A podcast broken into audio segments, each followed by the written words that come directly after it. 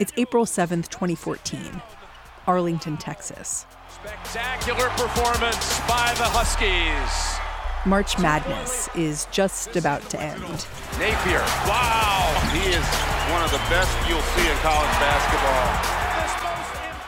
The 2014 national championship game, UConn wins the championship, which, by the way, none of us expected to happen. Like, it was a pretty big surprise that that team managed to win the national championship.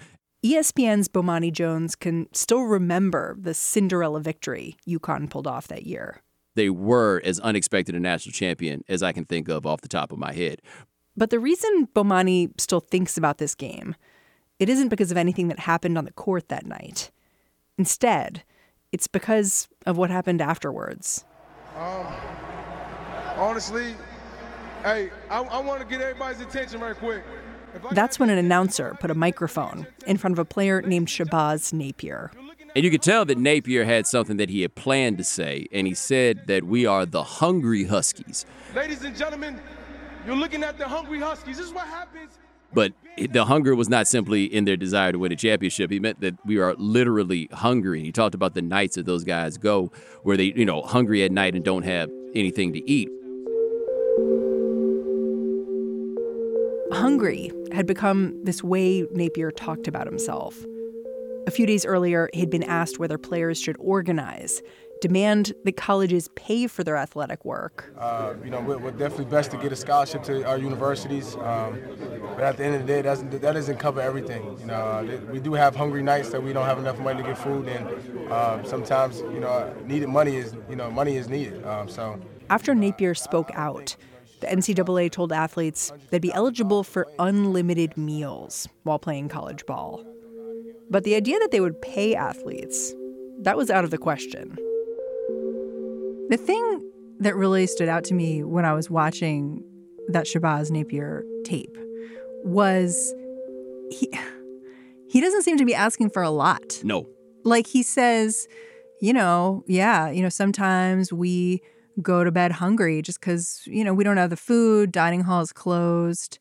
And then he says, but yeah, I don't I don't think we should be paying people a lot of money. Uh, but I, I, don't think you know you should stretch it out to hundreds of thousand of dollars for players. You know, because that's not you know a lot of times guys don't know how to handle themselves for money. So. Uh, He's like, guys could get greedy. They don't know how to manage their money. It's this sort of he's saying both things at the same time. It's it's humble. Yeah, it is. And I disagree with him entirely on the whole idea that, you know, we don't need a lot of money and all this. And this is one part of this argument that I've always found to be fascinating is why it is that people are concerned that the players might get too much money, right? And so, you know, the only thing, we don't know how to manage money. It is your God given American right to blow your money anywhere you want to. There is nothing here that says or requires that you be smart with your money. Because if it did, would none of us get checks?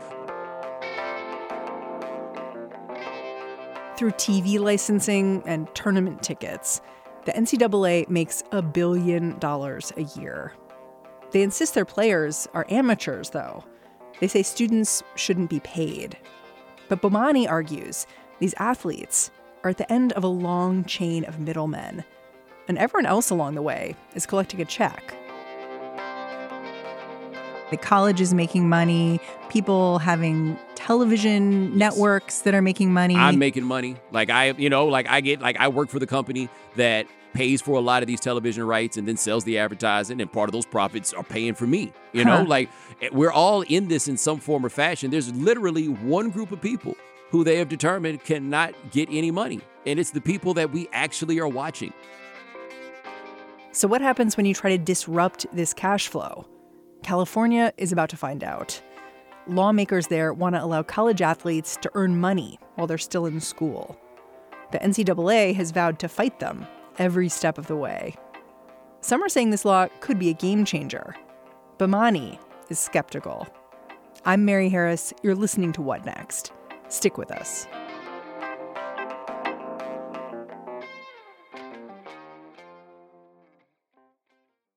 This episode is brought to you by Discover.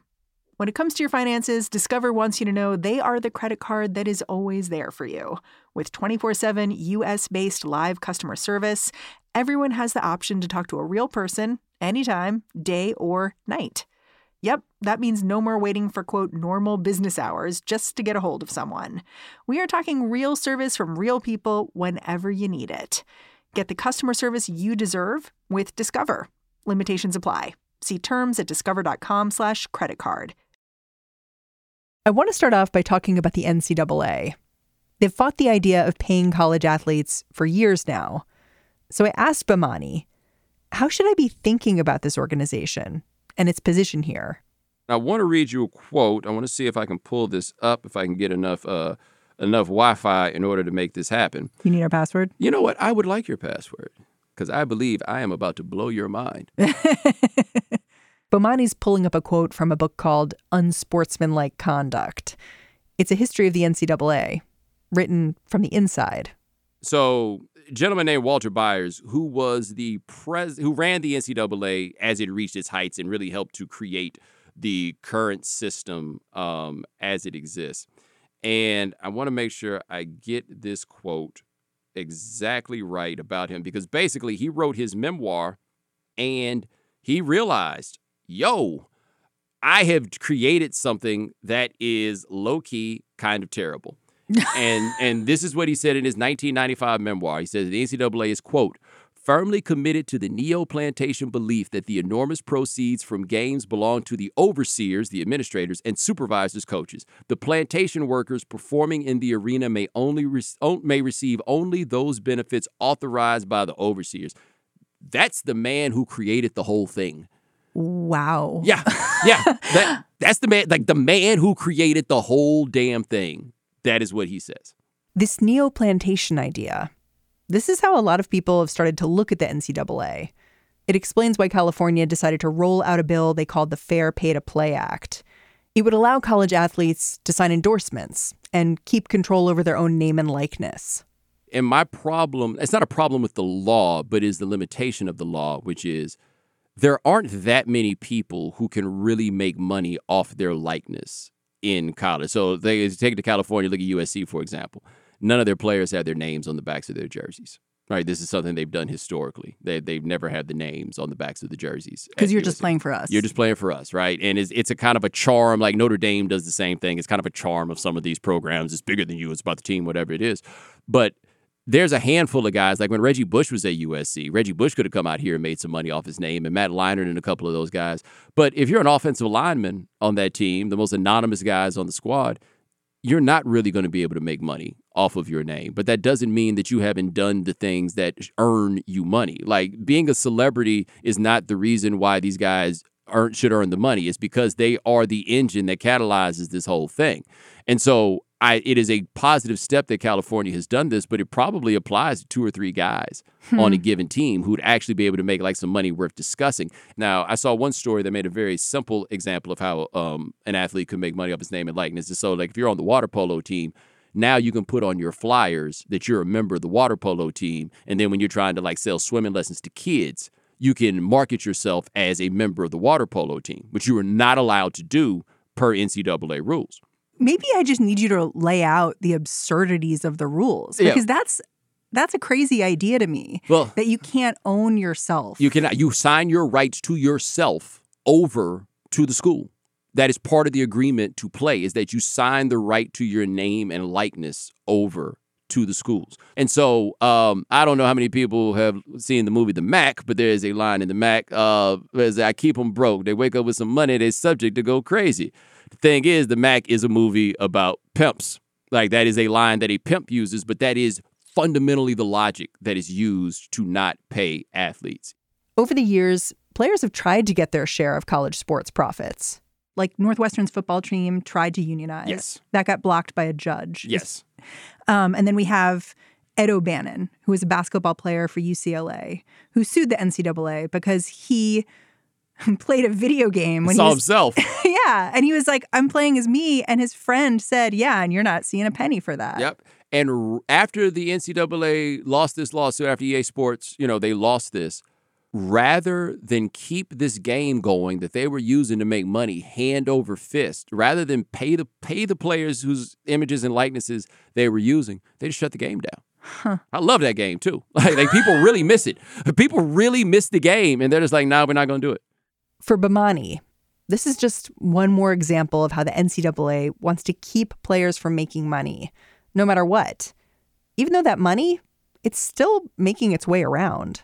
So I heard a story once. I won't put the names of the schools in or anything, but this is when I realized the level of this game. That there was a guy, a player that was being recruited to go to some major state school. And he wanted a new silo, right? It's very rural type For stuff. his farm? Yeah, yeah, very rural type stuff. He wanted a new silo. And some booster came by and said, Well, what's it going to take, you know, to get you to go to school here? And he's like, Well, I need this new silo. So the booster goes up the street, goes to whatever the local emporium, the silo emporium is to sell these things. And he says to the guy, he says, Well, all right. Um, you know, Mr. Johnson down the way? He said, Yeah. He's like, uh, Mr. Johnson needs a silo. And he says, What silo does he need? He says, The best silo you got. And he says, All right, well, Mr. Johnson will have that silo. And he starts walking out, and the guy's like, Wait a minute, who's going to pay for this silo? He says, You're going to pay for the silo. He's like, What? He's like, Yep, you're going to pay for the silo. But here's what we're going to do we're going to put an advertisement for your business in the media, in the program, so that all those 90,000 people that come to the football game and they get a program will for free give put give you advertising in that program and then we're going to give you an advertisement that intermittently plays on the scoreboard during the games. So it's not really traceable. It's not cash money. Nothing. Just is this magically this silo shows up. This guy gets his advertisement for his business. Everybody walks away. Everybody keeps it moving. In an ideal world, paying athletes is a way to clean up transactions like this. And the California law is a baby step forward. But to Bomani, this conversation about who gets paid, it's still stuck on some really fundamental questions. Something that gets lost in this, and this, in, particularly in more liberal circles, in discussing this, is that the opposition to paying players is still the majority view. Like the majority of people are on board with what the NCAA does, and so the fervor in opposition is loud, but it is not numerous in the way that it can often seem. So I really want to talk about race because so many of the athletes are black. Yes. And I found this survey from a couple years back. It asked people how they felt about paying college athletes. And there was this massive racial divide. 52% of black respondents are strongly or somewhat in favor of playing of paying college athletes. Yes. And among whites, 43% of people oppose it. Yes. I mean, what do you make of that? It's funny that as this has come up, um, I've been reading uh, Martin Luther King's book, Where Do We Go From Here? Chaos and Community. And I highlighted some things while I was writing because they really tapped into some of the things that we're talking about here. So one thing one thing that is always interesting, I think we talked earlier about the idea that people don't mind these guys getting something, but there's always the idea of a cap. Like even Shabazz Napier saying we need to have like not we don't need a lot of money. We'll be okay with just a little money. And I'm trying to find this passage that King had in the book that really struck me. You know, while while I was thinking about this, and it was about the idea of enough. And of course, he was speaking in a much broader context when talking about people who had these attitudes about whether or not there was enough. But what he says here, he says. Um, these are the deepest causes for contemporary abrasions between the races. Loose and easy language about equality, resonant solutions, and about brotherhood fall pleasantly on the ear, but for the Negro, there is a credibility gap he cannot overlook. He remembers that with each modest advance, the white population promptly raises the argument that the Negro has come far enough. Each step forward accents an ever present tendency to backlash. So, like when you think about the context and the tenor of, ra- of discussions of race in the United States, they really tend to mirror and go right along with what the discussion is that we are having here with paying college athletes. I can't think of any group of white people that has ever been told, nah, y'all got enough right? Like, like no, no. The, the whole point of this is actually the idea that you are able to get as much as you can. That's supposed to be kind of, you know, the quasi beauty of America, the idea that you can go get all you can. Enough is isn't like a principle of capitalism. It's not. It is fundamentally uh, oppositional to the idea of capitalism. Is the idea that all you want to do is get enough. In fact, they'll make the argument for you that capitalism only works if people are not satisfied with the notion of enough. And then King had other things in this book where as I was going through, and I was just like, oh my goodness, like the parallels between what he was talking about then and what we have now are so striking. And so A lot of the resentment I think that you hear about the idea of paying athletes sounds a lot like a certain form of resentment that you hear about things like welfare and the likes, which is why are they getting that if I didn't? Like when people hit me with a lot and their response is, well, I've got this stack of student loans right? Those guys don't have student loans. Now, never mind, these guys, a lot of these guys wouldn't have student loans anyway because they wouldn't have gone to college if it weren't for playing ball, right? So, like, they, they, they, they weren't begging for the right to do this. They weren't begging for the right to go to class necessarily. But it very often comes back into a context of they get X, Y, and Z why don't I get X, Y, and Z? Which is, again, a huge part of the rhetoric that has surrounded a lot of issues of politics with the notion and the idea of the welfare state. It's about who's getting who's getting this money and who do we think deserves to get this money. And the idea is that these guys, for whatever reason, do not deserve it. Hmm. Tim Tebow spoke out. Yes. Over the last week and he was so impassioned. I was struck by him. You, you know, I, I, I, feel like I, I, have a little credibility and knowledge about this because when I was at the when I was at the University of Florida, I think my jersey was one of the top selling jerseys around the world. He was sort of making this argument that paying athletes is part of a selfish culture. Yes okay, it's not about us, it's not about we, it's just about me. And yes, I know we live in a selfish culture where it's all about us, but we're just adding and piling it onto that, mm. where it changes what's special about college football. Tim. We turn it into the NFL, where who has the most money, that's where you go. That's why people- Twitter was not kind to this. No, no. I, I laughed. Like I was one of the unkind people to a degree. And he he believes, and I can understand how he does to be fair. Uh, he believes in the the mythos that surrounds college athletics. But part of why I can understand why he does is he his last year in college was 10 years ago. He has been earning money off of his collegiate success ever since then. Right? He was not a good NFL player. He's playing minor league baseball right now, but all of that's on the basis of the fame that he got while he was the quarterback at the University of Florida. So like I could imagine that he is a person that's like, yeah, you don't need to make that money then. You can make the money later, just like I did. But nobody else is really getting to make that money after the fact. Dabo because a lot of players don't make it to the pros. No, they don't. They don't make it to the pros. And like Tebow, honestly, would have been a guy who didn't make it to the pros, but could still make that money off of being Tim Tebow because he meant so much to them while he was at that school. But there are all kinds of other guys who achieve similar fame, and they're not going to be they're not going to be avenues for them to get paid after the fact in the ways that there have been for Tim Tebow. Like if he could, I wonder if he could step outside himself just a little bit to see what the experience is for some of these other people. Like you guys are anomalies, and you need to appreciate the fact that you're anomalies. So the NCAA, they're lobbying the governor, trying to get this law blocked. What are they hoping is going to happen instead? In October, I heard that they're coming out with their own plan. Yeah, we'll see. we'll see. Um, I think that they are simply just trying to buy time. Like I think I, I don't I think that the California law is just going to be a blip for them unless the schools go along with it. The key to remember here is these schools, they don't want these guys getting paid either right? it's not like the individual school. There's been no individual school that's come out and said, we wish we could pay these players. So the schools all say they don't want to pay them. So the law will say, okay, these guys can do this and legally they're going to do this, but the players aren't going to get any assistance from the institutions in going out and getting this money. If for no other reason than going and getting that money is going to take time away from them doing the things that the school wants them to do in the first place.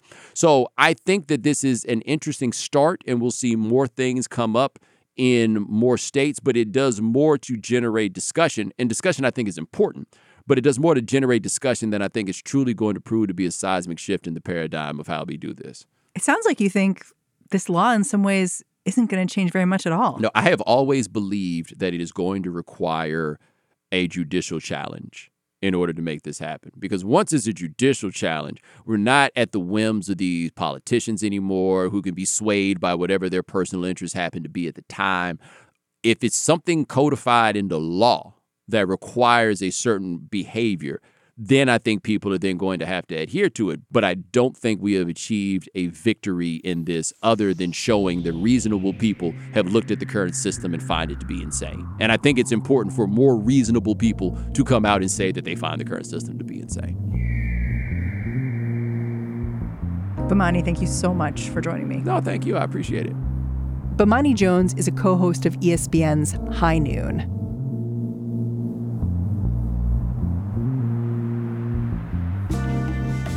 All right, that's the show. Today and every day, I am super grateful for Mary Wilson, Jason DeLeon, Mara Silvers, and Danielle Hewitt. Finally, Bomani Jones, super grateful for that guy too. In case you had any doubt, this guy hosts a lot of podcasts, way more podcasts than me. I am the co-host of High Noon, uh, 4 o'clock Eastern on ESPN. I also host a podcast called The Right Time, released twice weekly um, on ESPN. And you can check out my own podcast, The Evening Jones, at theeveningjones.com. Go check them out. I'm Mary Harris. I will talk to you tomorrow.